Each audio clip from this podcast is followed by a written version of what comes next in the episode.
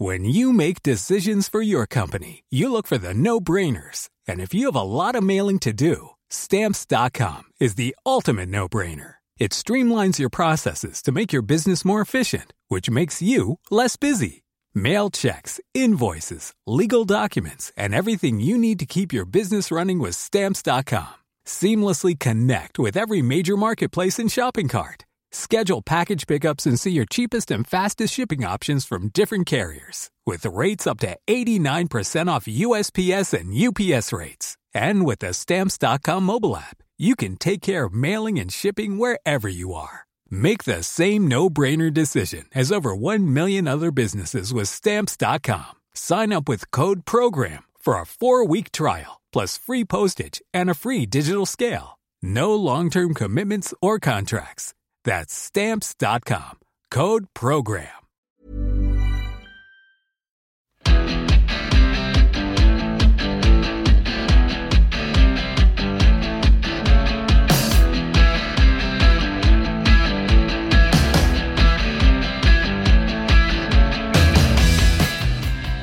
Hi, welcome to The Ruck.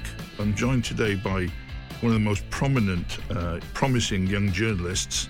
Uh, also, here is Will Kelleher. and one of the m- men who stopped being promising years ago because he's now in the point of fulfillment. The great Alex, uh, my beard's real low. G- gentlemen, um, Alex, um, I you, think I you, think. I think you may have, I think you may have had a hard weekend at grafting.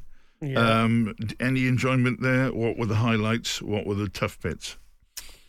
Um, my sporting highlights were watching my kids play football a Saturday morning and Sunday morning. If I'm perfectly honest, Doesn't that say it all? yeah. Uh, obviously, I watched. I enjoyed watching France. Um, there were moments at Twickenham which, which I did enjoy as a spectacle. It was pretty. It was pretty low, low grade, wasn't it? Two middling teams scrapping out a, uh, a game. It, it won't be one that lives in the memory, unfortunately. Um, and it, it all, yeah, it all felt like hard work for everyone.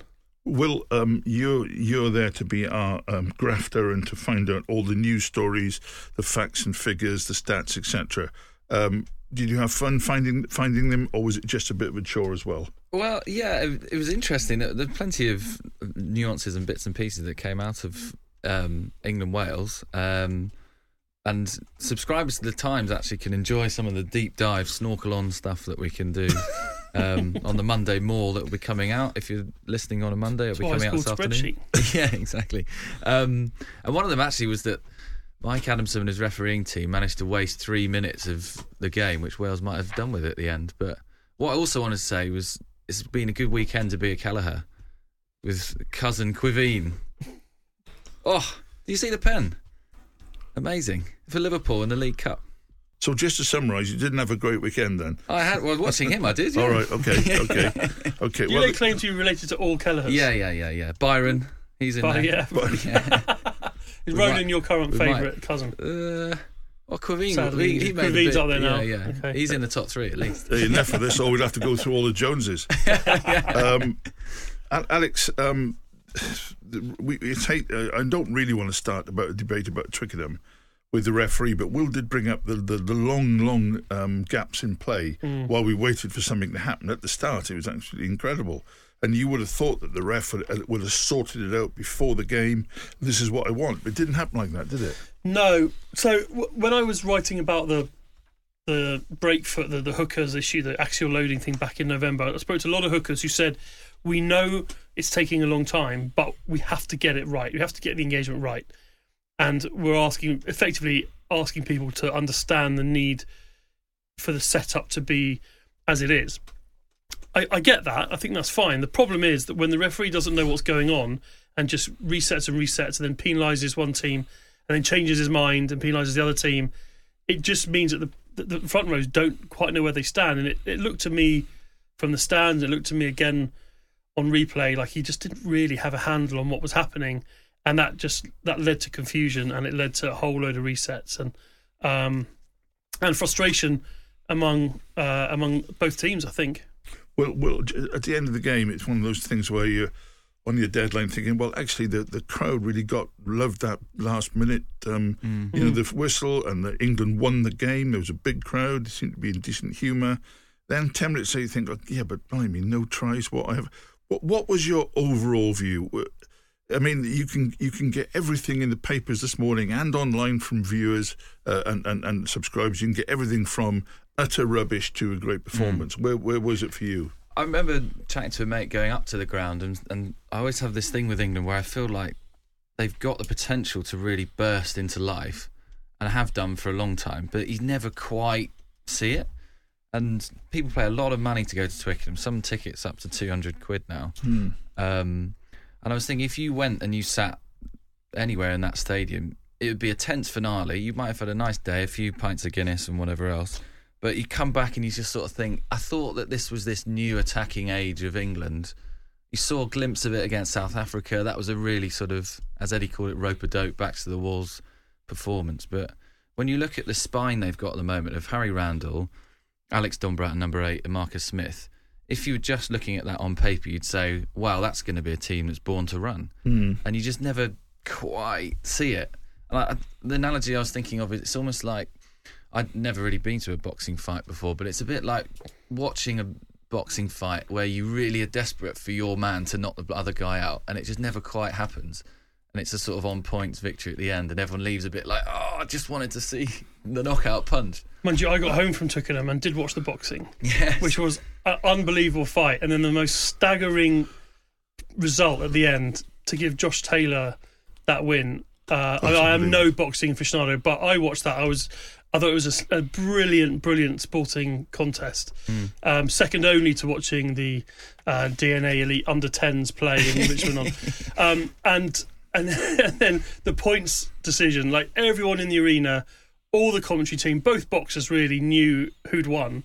And then the three judges gave it the other way. It was extraordinary. Alex, you didn't uh, do what uh, Will did there. He included the Bruce Springsteen record in his uh, in his chat. Have you, you can, have you got one? Uh, no. Oh well, it's no Oh, surrender. No surrender from you I then. might, oh, I might slip one in uh, through the pod when Oh, I no, Google. No, you can, some Bruce Springsteen you can songs do that. It's I got to be in the tip of your tongue. Okay, thanks, lads. Here's what's coming up on the podcast. We'll be uh, having more chat on um, England uh, and Wales. Was it great or was it terrible? And the rest of the Six Nations, obviously. Also, the Premiership, um, an astounding finish to the Championship, briefly. Also, Jess Hayden will be coming to us with her uh, roundup of the Premier 15s. Uh, before that, we're going to um, listen to one of the all time great players um, and Lions turned outstanding pundits in Jamie Roberts. Jamie, not in his traditional seat of power in Cardiff, but down playing Super Rugby in Sydney. Jamie, could you just, you had eight minutes, I think, of your latest uh, burst of action. You played in so many wonderful places around the world, but now you've played for Australian Super Rugby. Yes, yeah. Um, so we've had two two games so far. It was round two on the weekend. Unfortunately, we lost lost at home by a couple of points. to The Queensland Reds um, played at the Leichhardt Oval, which is pretty cool ground actually. Mm. Um, and for some reason or other, I've managed to take the Welsh weather with me to Sydney. Um, it's been absolutely lashing it down for the last week, and will continue to do so this week. Um, so yeah, fascinating really. The lads are having conversations out here about how to play in the rain. I'm their go-to man. I think. I'm afraid uh, I, I was I, telling them. I was telling them. I was telling them we have conversations back up north how to play in the dry. So, it's, um, yeah, no, it's been good fun. It's been good fun. Settled in well, and uh, yeah, Super Rugby Australia. You know, well, I say Australia, Super Rugby Pacific. Um, we're playing all the Australian sides first. Um, obviously because of of the borders in New Zealand, etc. So that that will change with the COVID stuff, but hopefully come April we'll be going out to New Zealand as well to, to play those teams. So sure. yeah, it's exciting. Uh, it's good fun, and we've got a good group at the Waratahs. You're the only man who ever left Newport to complain about the weather in Sydney. That, that that's for sure. Um, Jamie, Saturday's game. Um, I just wondered, do, do you feel a little bit de- detached from it all, watching it in the early hours from what eight, ten thousand miles away? Yeah, I mean, detached. Yeah, definitely. Look, I, I I think it's one thing. You know, being here, um, you know, set my alarm for three three forty two. That gives me two minutes to get upstairs and, uh, get, and get get in there before kickoff um, in the in the morning out here. And uh, yeah, it, it didn't look it is what it is. I it certainly reminds me of of international match day back home, and uh, I do miss it.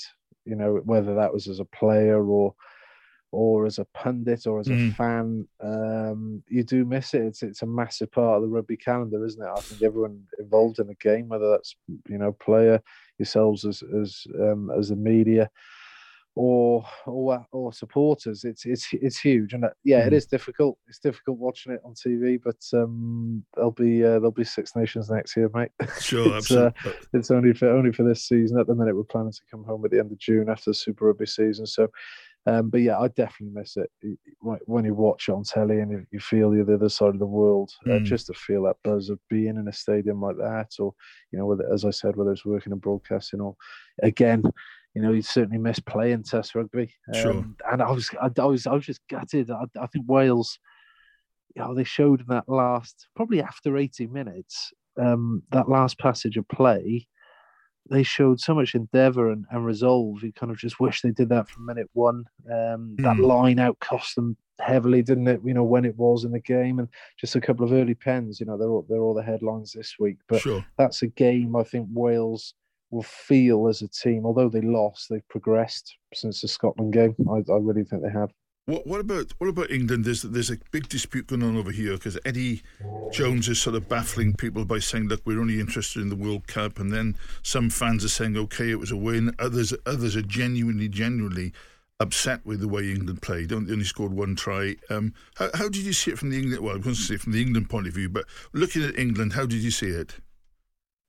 Yeah, look, and I know, I know the World Cup cycles work as they do, and coaches you know, whether they're employed for World Cup cycles, what have you. I hate it when international coaches say it's all about the World Cup. Absolutely. Because yeah. that pays a huge disrespect to the Six Nations. It pays a huge disrespect to to the Test rugby that that takes place well for four years in between World Cups. Um, it's not all about the World Cup. It's about each Test match. Yes, there's a, a background plan, no doubt, the coaches have in place for you know their their player planning, etc. Um, but yeah, I, I, really really don't like it when international coaches come out and say, "Well, it's all about the World Cup." That really annoys me because what you know. Each Test rugby match is a huge moment in itself. You know, for players, um, I think for players as well, hearing that from coaches. Yes, obviously you want to peak for World Cups. You you, you know you want to play in them, but they're a long time away.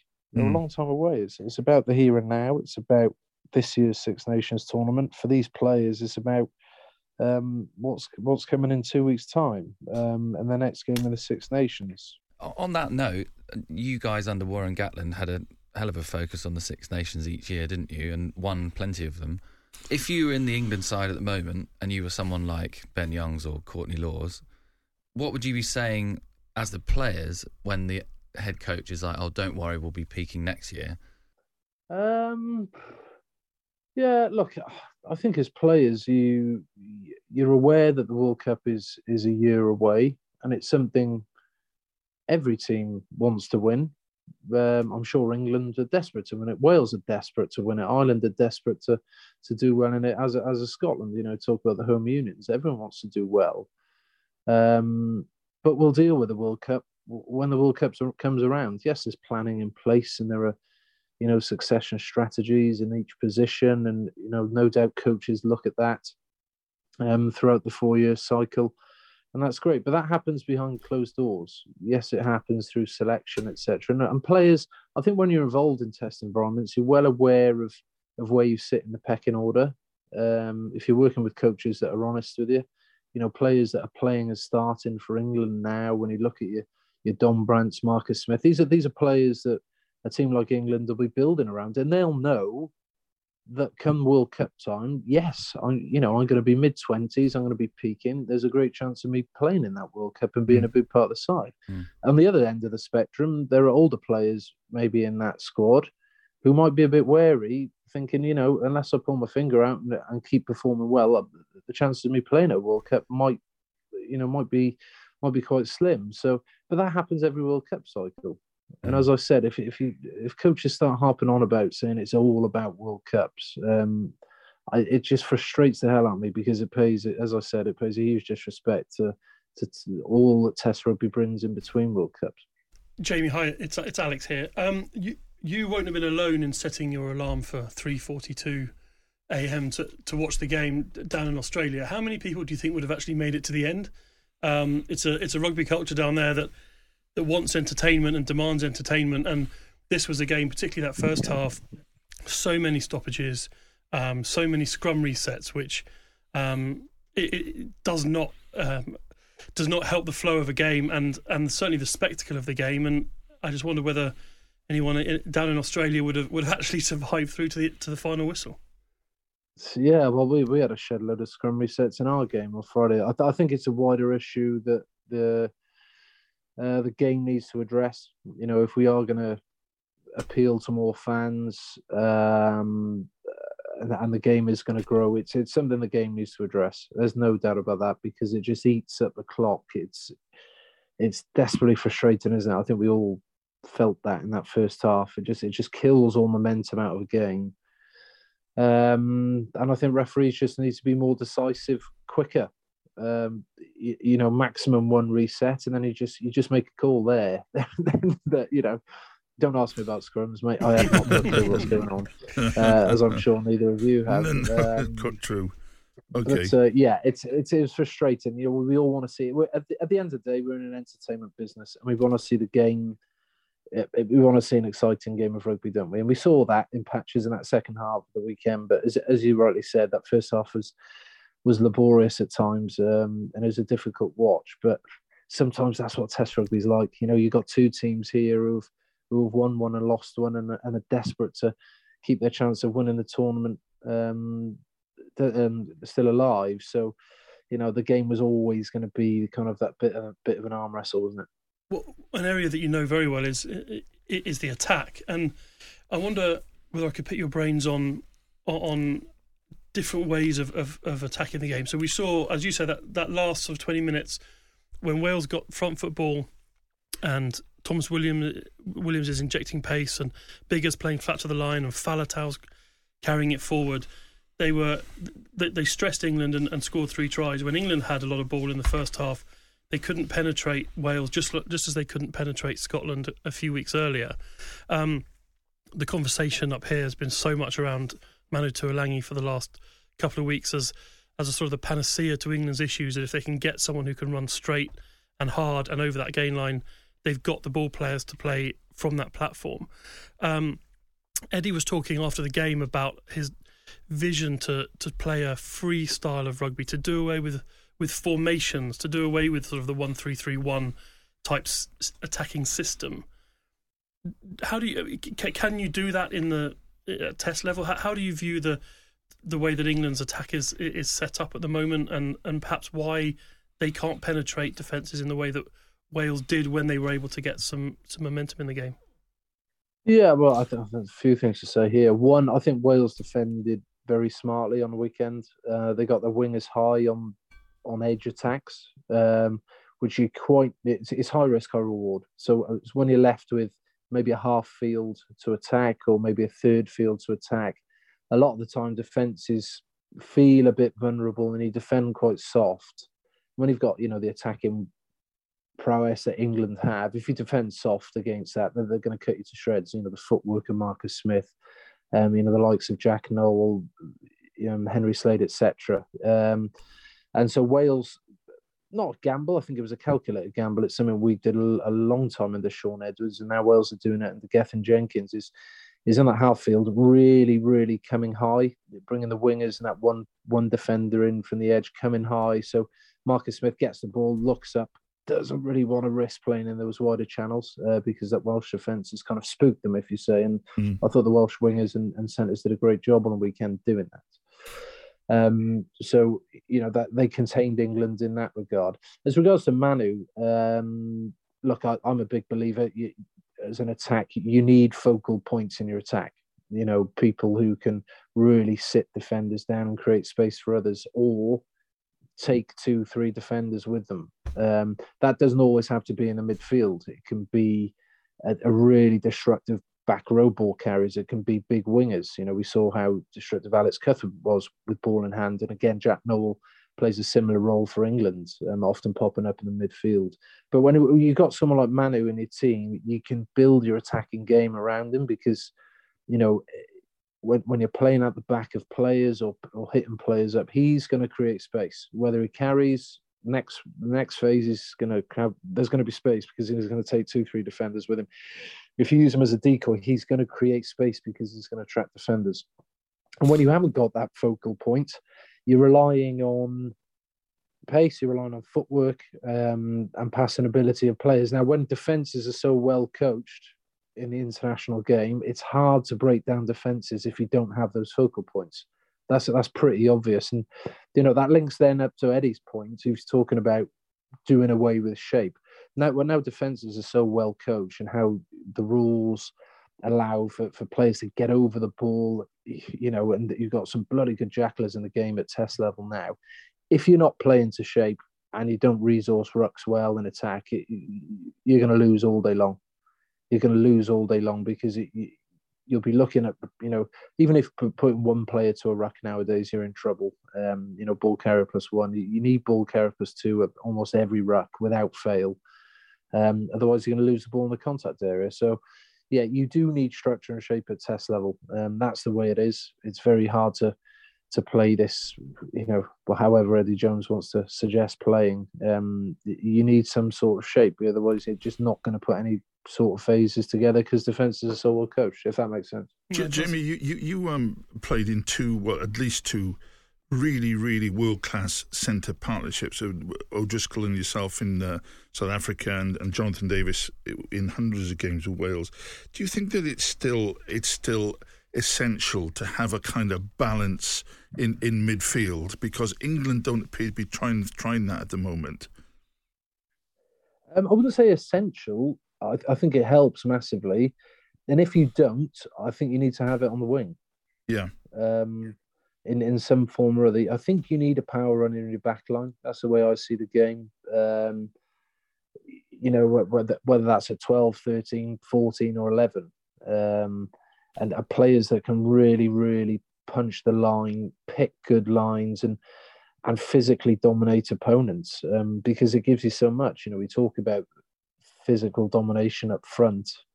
As I said, with the way uh, the amount of space now at test level on the on the park um, is very limited. The way defenses are coached, you need players who can go through heavy traffic and give you momentum. Uh, it just puts you on the front foot. It makes makes life certainly a lot easier. And, and as you said, I think one of you guys alluded to it, that last 20 minutes, when Wales just started just being a bit more basic with their attack and carrying with a bit more aggression, with a bit more intensity, um, their mm. game fell into shape. They, they, they, were finding soft edges with England. So, you know, the game, dress it up all you want. You have to go forward. Um, and, you know, the simplest formula for doing that is is having someone, you know, big players who can are smart, pick good lines, and uh, and are going to win collisions. Jamie, the next time we come back for a Six Nations round, it's Wales France on that Friday night in a week or so's time. How do you think Wales can go about stopping the French? Because at the moment they just look like they're unstoppable. How how are they going to yeah, sort I mean, of be the stick in the mud and yeah. stop the slam? I haven't watched the Scotland France game. I've only watched the highlights. Um, I'm mm. trying to work it out myself, actually. um, how Wales are going to going to kind of stifle this game plan. I, I, think defensively they, they have to take a few risks against France. Um, they're not the sort of team you can you can defend softly against because I think attack wise at the minute they're, they're the best side in the championship. Um, and so Wales are going to have to bring another level of line speed again, defend with their wingers high, um, and they'll be repping that for the next fortnight um, with with Gethin as coach there, um, just trying to get as high as possible to to put the likes of Fickou, Danty, these sorts of guys under pressure because serious, serious players. Um, and just up front, keep the ball on the park, limit set piece with these guys again. You know, Wales try to do that against England, I think, mm-hmm. um, and limit set piece. These guys get a rumble on in the lineup.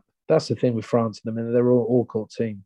um, and very hard to plan against because you you know you, you defend them well one in a- one aspect of the game they'll come at you in the other they're very smart side and defensively don't don't concede many with obviously with Shaun Edwards at the helm there so serious team I said before the tournament that I think a, a good tournament for Wales was if if they won their home games Mm. um, and they're one from three. You know, I can't see them losing to Italy at home. So for me, this is this is now Mm. obviously state the obvious. They've only got two games left, but um, this is this is a huge, huge game for Wales. They're at home. It's a Friday night. They're against the favourites uh, who are on for a slam. And you know, don't be surprised if if Wales upset the odds. I mean, you know, France are the team to beat, but as a Welshman, it's it's a massive game for the lads. They're, you know, they've got two weeks leading, and uh, you know, it's going to be arguably a career-defining game. Look, it's been great to talk to you, and uh, sharp as a needle as uh, uh, as ever. Um, thanks, thanks a million for talking to us. Really enjoyed it. Um, is it now Thomas? You're going off to to see uh, to try and get him to sleep? Well, Thomas. Well, Thomas. Thomas went to sleep three hours ago, but no doubt the little, little bugger's going to wake up in an hour or two, and then we just, uh, we just let him cry out. Um, but yeah, we got uh, well training tomorrow. Brumbies away this weekend. I think we got five, five or six games, and then we've got a bye week. I'm going to try and sneak down to Melbourne for the Grand Prix, so that's in that weekend all off. right, okay, okay. You have such Um, a boring then- life, Jamie. Honestly, Oh, it's so boring, mate. Well, literally, the beach was closed today. They put a little Oh, sign no. in the sand saying "sharks, sharks sighted." Like, Bloody and hell. obviously, we had that That'd catastrophe that'd be two good. weeks ago. You know, Yes, yeah. That'd be good enough for me, shark sighted. Jamie Roberts, th- thanks a million and uh, wish you all the best with Thomas and also uh, with your new arrival and also with your Super Rugby career. Thank, thank you so much. nice one. See you in the summer, guys.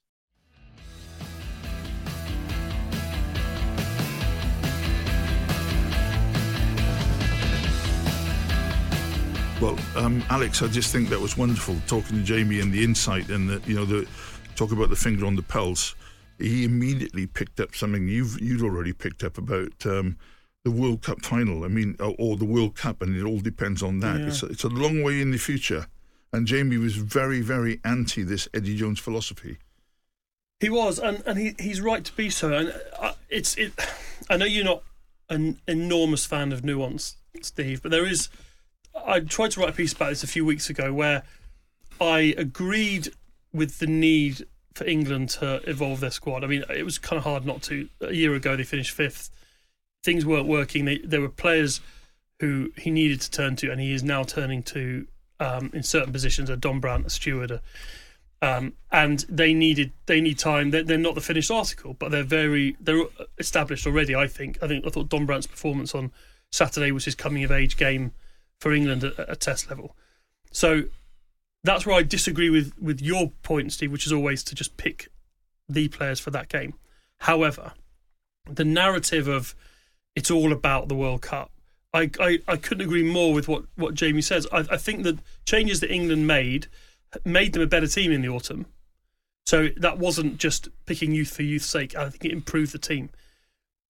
But the the the idea that you can try and sell out Twickenham, sell two hundred pound tickets to benches, hospitality for games, which you're effectively telling people are just a stepping stone to something else, which they probably won't be at because not that many people can, can get to a World Cup, even in France. Um, I, I I completely disagree with. it. I don't like the the message, and, and I know people, personal friends and family, who will no longer go to Twickenham because they don't want to. They, they don't feel like they're buying tickets to an event that the head coach thinks is that big a deal. I um I will add a nuance in there for you. Oh my God. I, uh, uh, Someone ring an I- alarm, hang I. I think that news. Alex Dombrandt has still got it all to do to prove himself as a number eight. May well do, uh, and, and I think probably Harry Randall too. And also, I will add um, um, Smith to that. I think they're promising starts, but they've still got it all to Of do. course, of course they do. Of course they do. But all I mean is, I thought that Dombrandt showed in that game on Saturday that he has what it takes. None of them are the finished article. I'm not absolutely not saying that, but I think those. I think Steward Smith and Dombrandt for me have all hmm. proven that from here they can build to become really good Test players. Well, on the on the World Cup point, building to the World Cup, didn't South Africa prove last cycle that was all a load of hooey? They were good for nine months. Yeah. Hmm. They, Rassie Erasmus came in eighteen months, two years just before that World Cup. They were absolutely terrible in 2017, 2018, Hmm. and then they built. They won the rugby championship and six out of seven games at the World Cup, and that was enough. And that was Yeah. it. They weren't. They weren't building for this wider thing for four, eight, twelve years. and, and and weirdly, which sort of contradicts the narrative from from England, is is that actually I think Eddie's probably just waiting for next summer. I think Mm. he's trying to get his his chess pieces in in position, and then he'll get them in camp for three months, and that's the point when yeah. he'll have maximum control of the England squad, and that's when I think he'll think he can turn them into a team that reaches the final. Because a lot of the, a lot of the stuff that goes on now, he's he sends them back to their clubs. They get injured. He doesn't have the control that he wants, Yeah. and all of that kind of stuff. I actually think he's looking at players. You know, I was saying, I think we had this conversation Will at, at Twickenham that it wouldn't surprise me at all if someone like Lewis Ludlow, who captained England last summer and is Yeah, now not yeah. involved, is already penciled in to be part of a world a wider World Cup camp Thirty-three man as squad, a yeah. as a great squad man, a, a, a leader, a very reliable, high quality He's player, like the new Mark Wilson character, and, and everything else is just being built so that in that camp he can get everything ready, Mm. which contradicts the whole narrative of of um, this is all part of a journey. The other point, though, on that is to be fair to him, it worked last time. Yeah. Like they got them in camp from about so like the Exactly, Premiership yeah. final was in June, and they almost the next day joined up and then went to the World Cup in September with lots of camps and going to Italy and going to Brighton and wherever else they went. And you, they did get better together, didn't Mm. yeah, they? of course. And, and and they found out that on the World Cup final day they weren't ready for the World Cup in the scrummage re- in their backup scrummage. And the bus was late. So all this all that stuff went to waste. Let me ask you a, a bit of a deeper question. This is as deep as. Do you remember Jacques Cousteau? Because when he said, when, whenever Will does a deep dive, I always remember Jacques Cousteau and the Calypso, where I was in great danger from the sea creatures.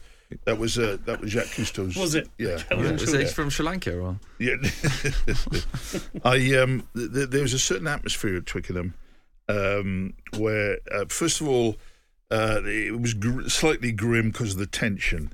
Um, I, I gave some, I got some tickets for some people, and very, very grateful they were, and had a great time. But this, this drinking thing, uh, they, it was just a plague, absolute plague of people getting up. I, I'm not uh, attacking the RFU here because they need to get some money, but international rugby has become massive. It's become overblown, and uh, there are too many games, uh, and and and it is like a, a factory for for gathering in money. On the other hand, on Sunday, I wasn't actually at Franklin's Gardens, but we saw a delightful game played in a great spirit.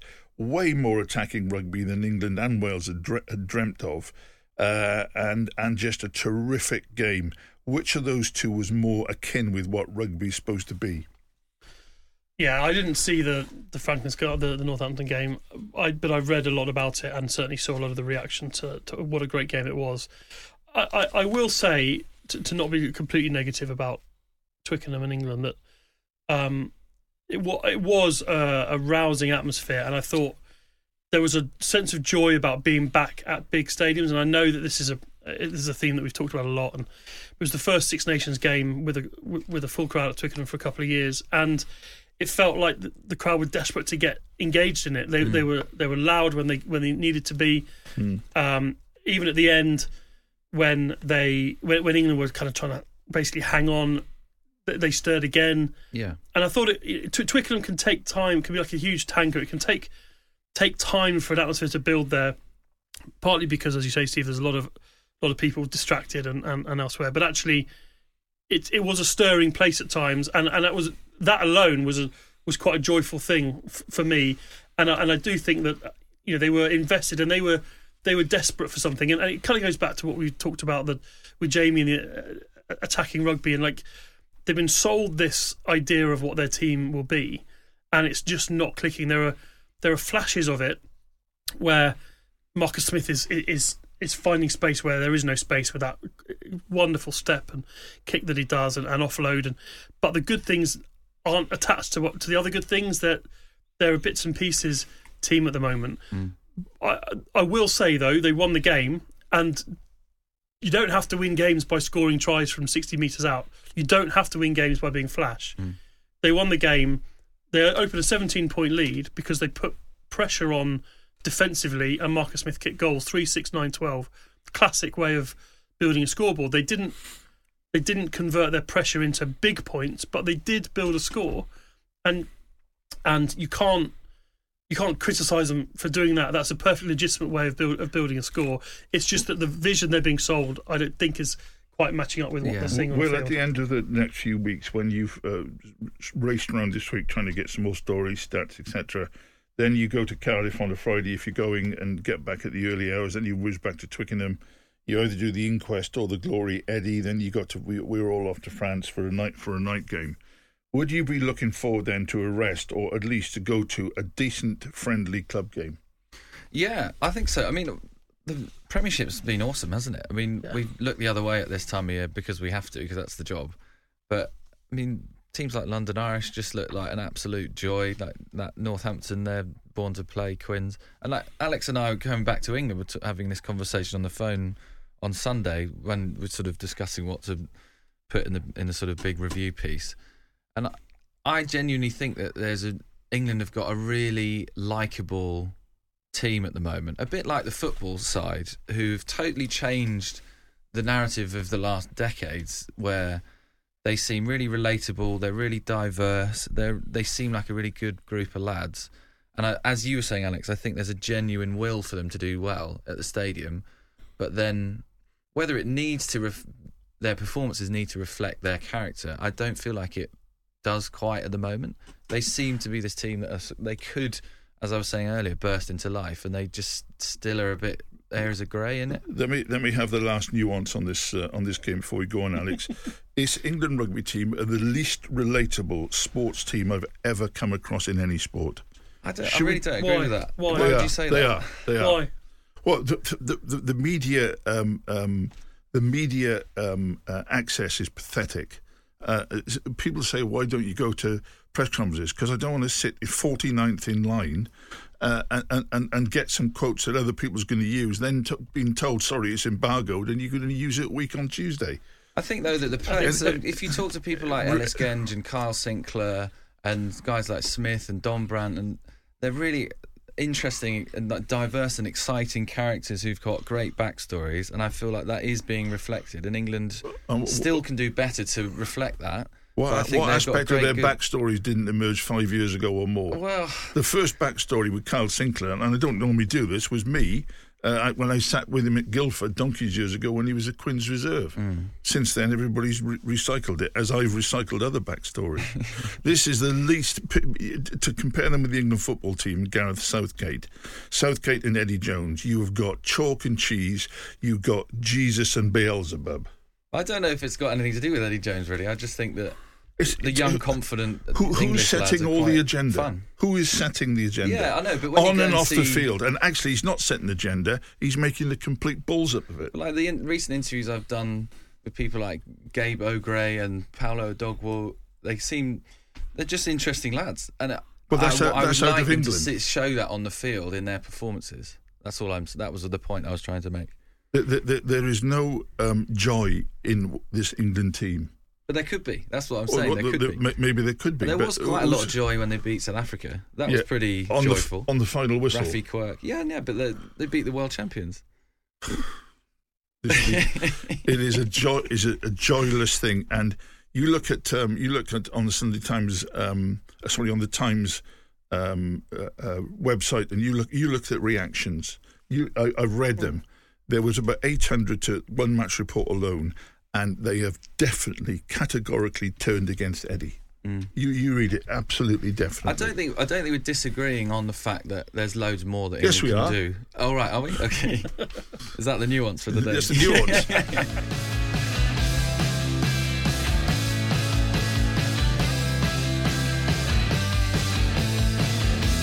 There's certainly no nuance in France. Um, uh, no nuance in the way they're playing. Um, no nuance in well, there is a nuance because they they're playing in all different styles to suit the occasion on the field, which is Eddie's um, big goal, which he's never achieved and never will.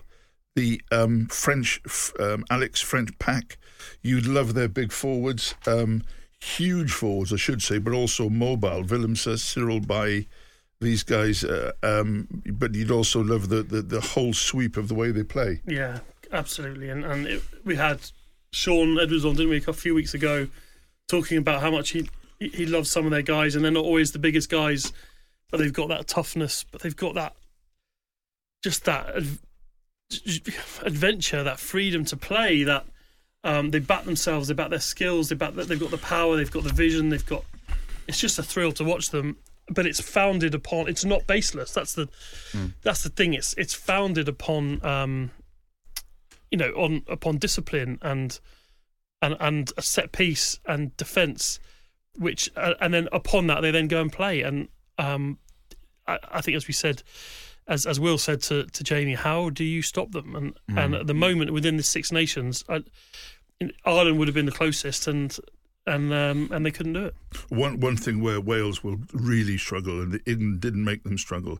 Wales have got a total dearth of front row forwards who can actually play play around the field, like Baille, like Sinckler, like Genge to a certain Furlong. extent. That Furlong, they haven't got those, and that is when they will be punished. But Will, um, we were talking to Jamie about about uh, partnerships, Yeah. himself and Brian O'Driscoll, and then we're talking about Manu because we want him to be in the partnership. But um, Jonathan Danty, uh, Gaël Fickou, Fickou is sometimes out on the wing, but Yeah. F- Fickou Danty, uh, is that not a classic partnership? I mean, Vakatawa is not even fit, but is that not a classic balanced partnership? They look really good, and it was interesting. We were all sitting at Twickenham watching um, Scotland France on the tellies in the press box, and you should have seen Stuart Barnes if you weren't there. He's just obsessed with Danty. Thinks he's like the god of every week. It's amazing.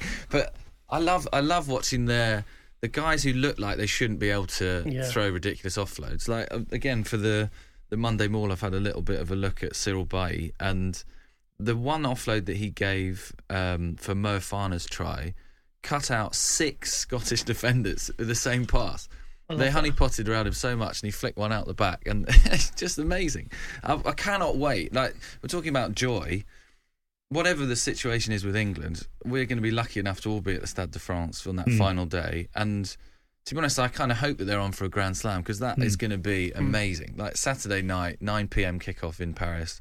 That could be unbelievable, couldn't it? It'd be great fun. It would be the most unbelievable deadline we've ever had. You're right, Alex. Um, y- y- uh, Will made a good point there. Um, if you're a rugby person and follower, even if you're kind of slightly biased towards one country, wouldn't it be lovely if they do win a, a classic Grand Slam? Yeah, it would.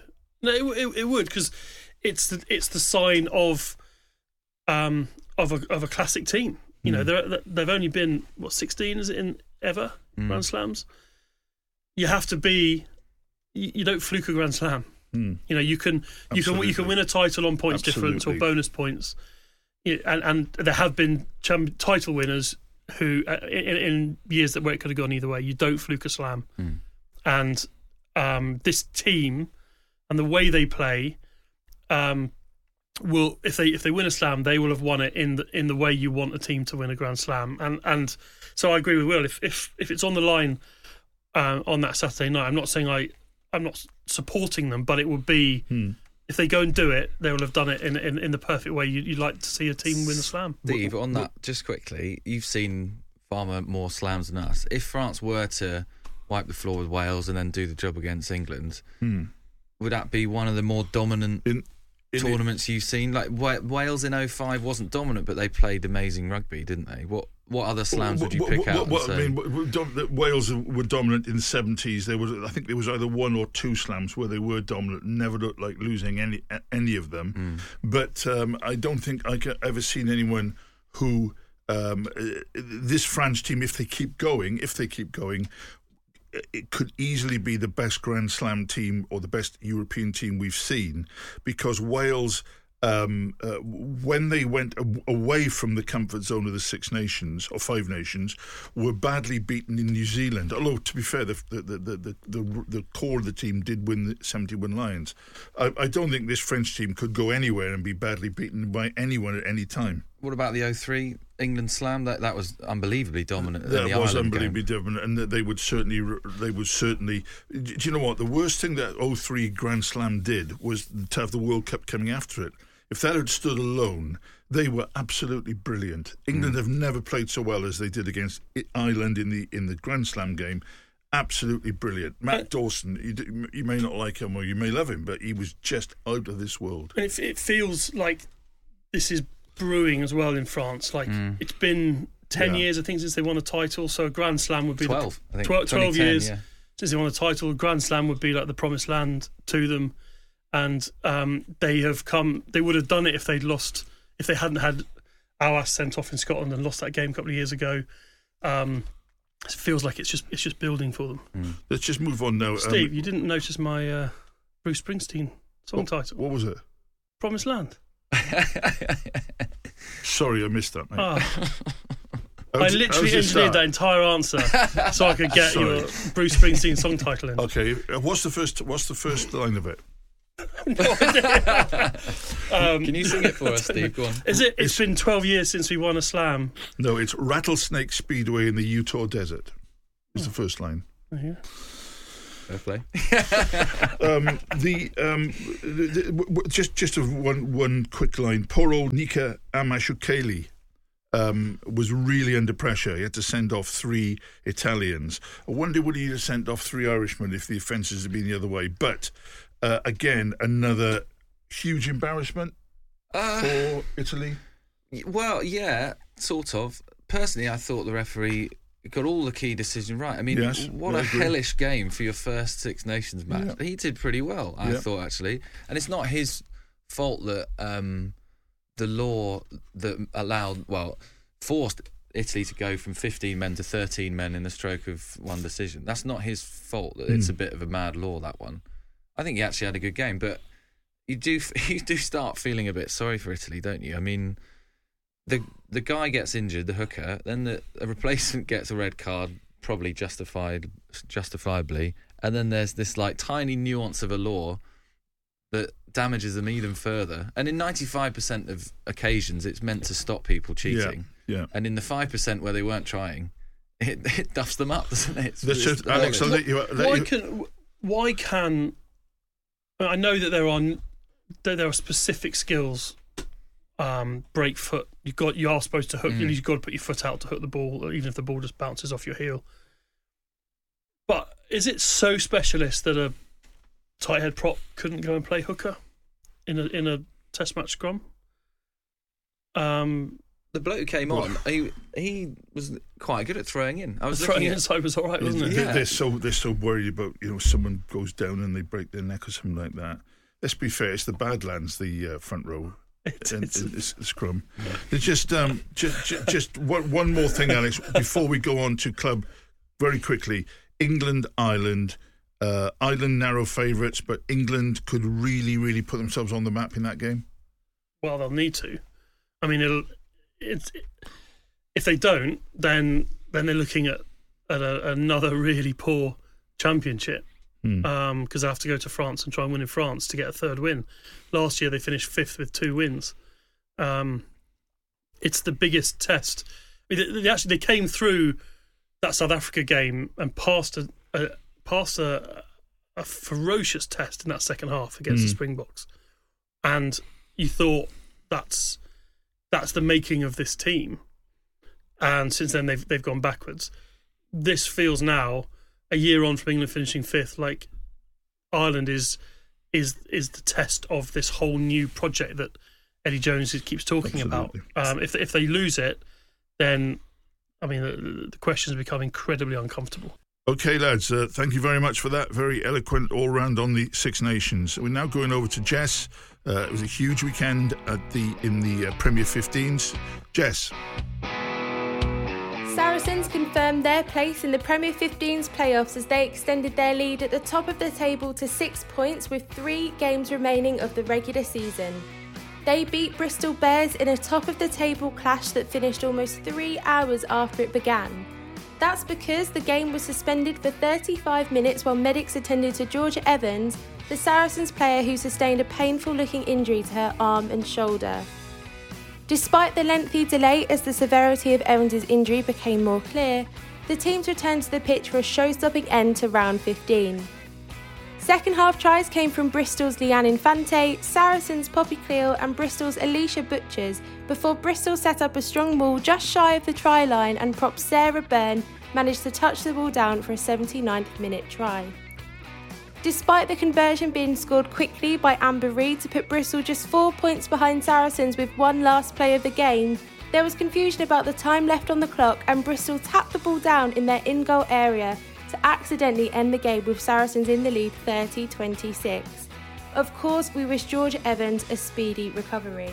On Saturday, Harlequins took second place following their 48 5 win against DMP Durham Sharks, but Bristol's losing bonus points mean Harlequins now move back to third place. Exeter kept up the pressure to keep their place in the top four with a convincing 67 win against Worcester Warriors. Loughborough Lightning saw the return of Emily Scarratt, the 2019 World Rugby Player of the Year, who's not played since breaking her leg three minutes into the first game of this season back in September. Scarratt came onto the pitch in the 65th minute, and the side managed a 19 0 draw with Gloucester Hartpury. Finally, in Sale, the battle of Wasps versus Sharks was settled as Wasps pulled away for a convincing 53 14 win against Sale Sharks. So the scores from round 15 are DMP Durham Sharks 5, Harlequins 48, Exeter Chiefs 60, Worcester Warriors 7, Loughborough Lightning 19, Gloucester Hartpury 19, Sale Sharks 14, Wasps 53, and finally Bristol Bears 26, Saracens 30. Thank you very much, Jess. Before we go on to our God, Goddess, or Devil of the Week, very, very important that we mention the RFU Championship. It's been uh, beleaguered, uh, underfunded, but all the teams have come through and played all their games. And what you know? The climax is excellent. On Saturday, uh, Ealing were, were Doncaster went to Ealing and won 25-17, which has really put the cat amongst the pigeons. Don- Doncaster great club. Now they've got a great chance of actually finishing top and and therefore a great chance of going up.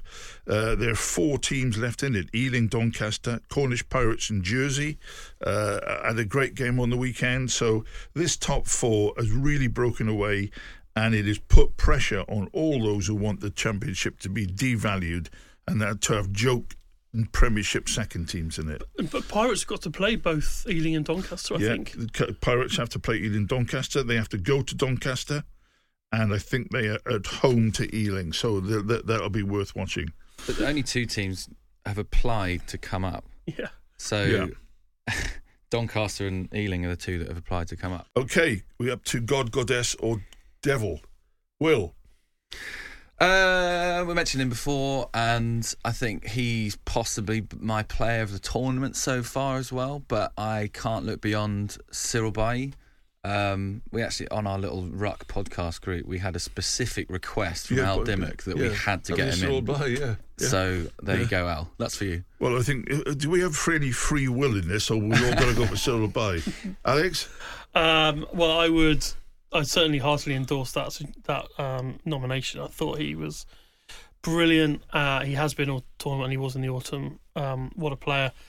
Uh, I'll I'm going to give an, a, a, mention to Ben Youngs, hmm. um, another player who who's who's been maligned a lot, um, and yet he's won 115 Test caps.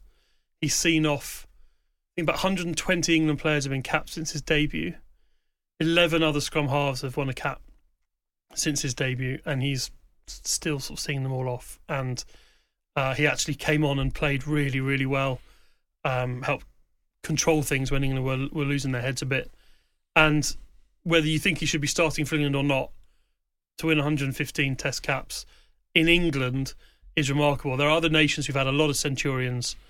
Um, uh, the Wallabies, the All Blacks had a lot of Test centurions. Wales England have only had two, and one of them is um, is Ben Youngs, and so uh, he gets my nomination. Both those are incredibly noble, and I, am going to. I was going to go to Paul Willemse because I think he just he, he's what locks always used to be, as well as what they are in these days. But I have to say that Ben Youngs um, is such a lovely bloke. Mm. I, I, am going to go. I'm going to go against the uh, express advice of our propping experts and I'm going to go for Ben Youngs too. So I think by a majority of 2 1, uh, very, very close, Ben Youngs is our God of the week.